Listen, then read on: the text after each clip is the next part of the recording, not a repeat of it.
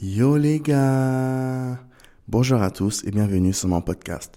Je suis Adam Lange et je vous présente la chillance. La chillance. La chillance. La chillance. La chillance. La chillance est un podcast fondé par moi-même et qui me servira de support pour mon travail de maturité spécialisé. Je suis actuellement étudiant au gymnase de Renan, situé dans le canton de Vaud, en Suisse.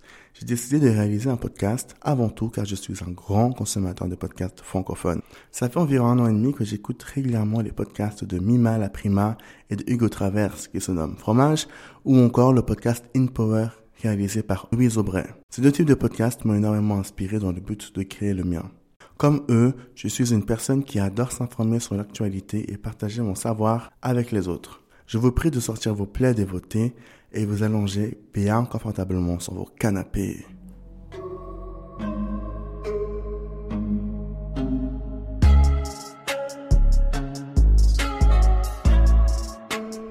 Aujourd'hui, je vais vous parler des réseaux sociaux et plus particulièrement du monde de l'influence. Ces dernières semaines, j'ai eu la chance de pouvoir interviewer trois influenceurs de ma région qui ont gentiment répondu à mes questions, toutes basées sur leur propre expérience avec les réseaux sociaux. Vous vous demandez sûrement qui sont ces gens, quand ils disent, que font-ils? Laissez-moi vous mettre un peu à l'oreille. Il est grand, il est drôle, il fait de la photo, des vidéos humoristiques. Et oui, c'est Mathias Stallman. Il est plus petit, mais extrêmement hilarant. Il est animateur sur la radio Couleur 3. Et oui, vous l'aurez deviné, c'est bien Johan Provenzano. Ma troisième invitée est une femme. Elle est entrepreneuse, écrivaine du livre entrepreneurial Do What You Love et fondatrice de la marque de prêt-à-porter Good Vibes Make Good Stories. Et oui, c'est bien elle. C'est Jessica Bangila. Malheureusement, ils ne seront pas présents avec moi pour enregistrer cette émission. Pour cela, je tiens d'avance à les remercier pour leurs réponses et à les envoyer un tas de bisous. Assez parlé, maintenant laissez-moi vous présenter mon travail. J'ai tout d'abord commencé par poser 11 questions à mes interviewés afin de pouvoir récolter leurs opinions concernant le monde de l'influence et les réseaux sociaux. Mes questions vont alors de Avez-vous déjà gagné de l'argent sur les réseaux sociaux? À Vous sentez-vous compris par votre entourage? Ou encore quels conseils souhaiteriez-vous donner à une personne qui souhaiterait lancer sa page Instagram pour pouvoir promouvoir sa marque? Voici le type de questions que je les ai posées. Mais aujourd'hui, nous allons nous focaliser uniquement sur les réponses les plus pertinentes de mes interviewés. Je me suis lancé dans une analyse des réponses les plus pertinentes et je les ai catégorisées selon différents domaines.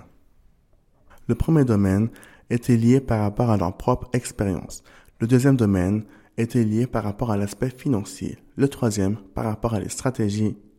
Le quatrième par rapport aux avantages de leur choix de vie. Le cinquième par rapport aux difficultés qu'ils rencontrent. Et le sixième par rapport aux conseils qu'ils ont à donner pour des personnes qui souhaiteraient se lancer comme eux.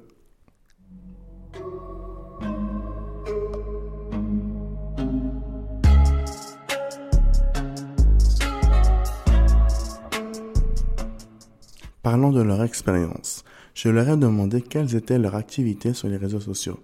Jessica et Johan m'ont tous les deux dit qu'ils considéraient leur page Instagram comme étant des vitrines pour leur travail. Jessica publie du contenu en lien avec sa marque de prêt-à-porter et Johan fait la promotion de ses spectacles et poste de contenu humoristique afin que les gens puissent avoir un aperçu de son humour.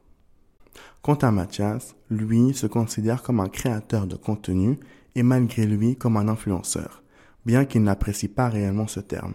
Je suis donc allé à la recherche d'une définition précise de ce terme et me suis retrouvé avec une définition d'un magazine en ligne de marketing français qui s'appelle e-marketing.fr. Ils définissent donc l'influenceur comme étant une personne qui utiliserait une certaine plateforme médiatique pour diffuser des opinions auprès de ses abonnés et qui aurait apparemment le pouvoir de les influencer dans leur mode de consommation.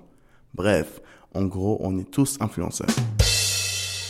Néanmoins, Mathias m'a partagé le fait qu'il n'apprécie pas réellement ce terme à cause de sa connotation négative. Sa connotation négative est liée à de nombreux facteurs, dont un et pas des moindres, qui est le stéréotype. Beaucoup de personnes lient l'influenceur à une image superficielle. Selon eux, ils seraient tous prétentieux, matérialistes, et se serviraient de leur communauté uniquement pour se faire de l'argent. Bien évidemment, ce sont des clichés, et cela ne représente qu'une infime partie de ce milieu. Je pense qu'il est temps maintenant de parler de... d'argent. d'argent. d'argent. D'argent. Je pense qu'il est temps maintenant de parler d'argent. Mes trois interviewés ont tous déjà eu de la chance de gagner de l'argent grâce à leurs réseaux sociaux. Mathias et Johan ont tous deux un contenu assez similaire, grâce notamment aux partenariats qu'ils ont pu réaliser avec des marques. Pour le cas de Mathias, il a pu par exemple travailler avec la marque Fanta ou encore la marque BCV Johan. En général, les partenariats se font sous forme de mandats. Les mandats peuvent durer plusieurs mois ou plusieurs semaines ou encore 24 heures, le temps d'une story sur Instagram. Jessica elle, est un cas un peu différent par rapport aux deux jeunes hommes, car elle est la seule qui a une boutique en ligne. Dans mon interview, elle dit qu'elle se servait de ses réseaux sociaux uniquement pour créer de la visibilité à ses produits. C'est tout simple.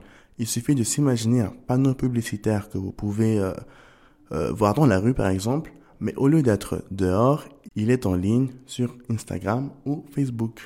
Grâce à ses abonnés et les hashtags que Jessica utilise pour mieux référencer son travail, son activité lui permet potentiellement de vivre des réseaux sociaux car ses produits sont vus et achetés tous les jours par des gens du monde entier.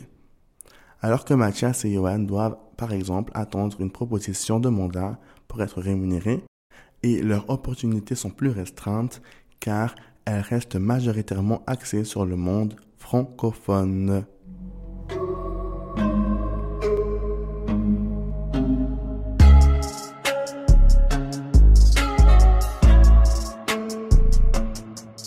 D'après des bruits de couloir, la vie d'influenceur aurait énormément d'avantages, comme le fait d'avoir un certain accès à des endroits plus facilement, comme le dirait Johan, ou encore le fait d'être la meilleure version de soi-même, comme me l'a confessé Jessica, grâce notamment à un mode de vie plus sain et à des meilleures conditions de travail.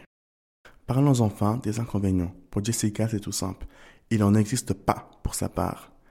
Et ça, on peut très bien le comprendre, étant donné que pour elle, il suffirait qu'elle éteigne son smartphone afin de ne plus avoir de lien avec sa vie d'influenceuse. Alors que pour Mathias et Yohan, il y aura plus de pression personnelle car plus de monde connaît leur visage et ils exposent quotidiennement des aspects plus personnels de leur propre vie, comme des stories avec leurs amis, des opinions et même leur famille. Dans la réponse de Mathias, il dit qu'il n'y a pas vraiment de vacances quand on a cette activité. Le domaine de l'influence demande une certaine force mentale et beaucoup de rigueur. En plus de devoir poster régulièrement du contenu pour ses abonnés, il faut également avoir les épaules solides pour encaisser les remarques des autres au quotidien.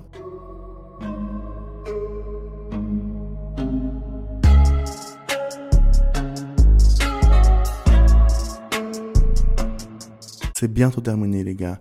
Et oui, laissez-moi maintenant vous parler d'une dernière thématique de mon travail qui concerne les conseils que mes invités auraient à partager à une personne qui souhaiterait se lancer également sur Instagram pour pouvoir promouvoir sa propre marque. Mathias, Jessica et Yohan m'ont tous les trois partagé leurs conseils et sans le savoir, je me suis rendu compte que leurs conseils étaient en réalité liés à leur domaine de prédilection. Mathias se définit sur les réseaux sociaux comme étant un artiste. Ainsi, il conseille d'opter pour l'originalité, mais pas trop il faut tout de même établir une petite analyse de marché pour savoir ce qui fonctionne et ce qui fonctionne moins. Johan, lui, nous conseille d'opter pour l'amusement et pour le naturel.